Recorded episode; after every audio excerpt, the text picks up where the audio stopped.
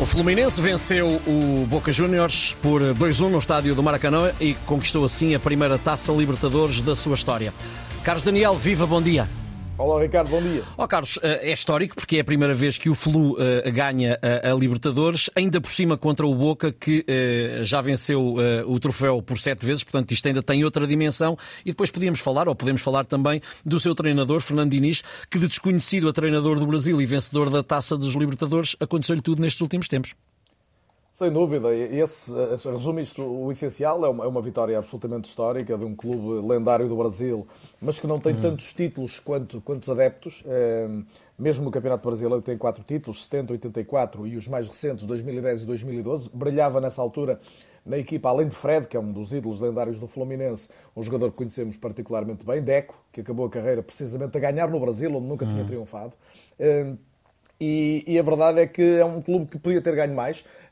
Está muitas vezes nas decisões, tem obviamente muitos campeonatos cariocas que chegaram a ter uma grande importância noutra altura, mas na Libertadores era um sonho antigo de, de gerações e gerações de, de, brasileiros que sonhavam ver a equipa. Aliás, hoje podemos dizer que há gente feliz como Chico Buarque, Fernanda Montenegro, o Gregório do Vivier, Gilberto Gil, Sebastião Salgado. Toda esta gente é adepta, confessa e fervorosa do, do que ele chama o tricolor das Laranjeiras e, portanto, é, é, é, esta é a dimensão histórica desta vitória. Depois, como disseste bem, é uma obra muito de Fernando Diniz, um treinador diferente do futebol brasileiro, um homem que valoriza, valoriza o jogo de posição, muito importado do, dos modelos eh, europeus de, de, jogo mais apoiado. Uh, ele diz, curiosamente, que mais do que jogo de posição, faz um jogo de aposição, em que os jogadores migram de um lado para o outro. E a uhum. verdade é que se virmos jogar o, o Fluminense, vemos que, por exemplo, o Marcelo tem uma liberdade uh, que faz dele qualquer coisa menos um defesa esquerdo nesta uhum. equipa, mas, sobretudo, valorizar o futebol de autor, um futebol de posse, de criatividade, em que o talento tem sempre lugar e até o talento sem idade, que eu acho que é outra, outra dimensão muito bonita da vitória do, do Fluminense. É ver na baliza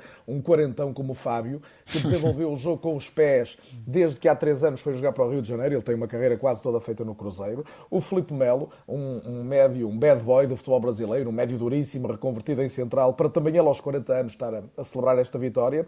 A Herman Cano, que já é um dos maiores ídolos da história do clube também, o avançado argentino, que está bem para lá dos 30 e faz golos eh, quase nos jogos todos, incluindo esta final. E depois, se permites destacar, eu acho que Paulo Henrique Ganso e Marcelo Exato. têm aqui uma consagração que mereciam, porque são dois jogadores incríveis. Marcelo, um dos jogadores mais titulados do mundo, obviamente passando no Real Madrid isso é menos difícil, mas é um jogador incrível e que está decidiu o, Campeonato Carioca naquele célebre jogo contra o Flamengo de, de Vitor Pereira e agora celebra uma Libertadores com lágrimas nos olhos aos 34 anos, o que não deixa de ser uma coisa admirável. E, e Paulo Henrique Ganso.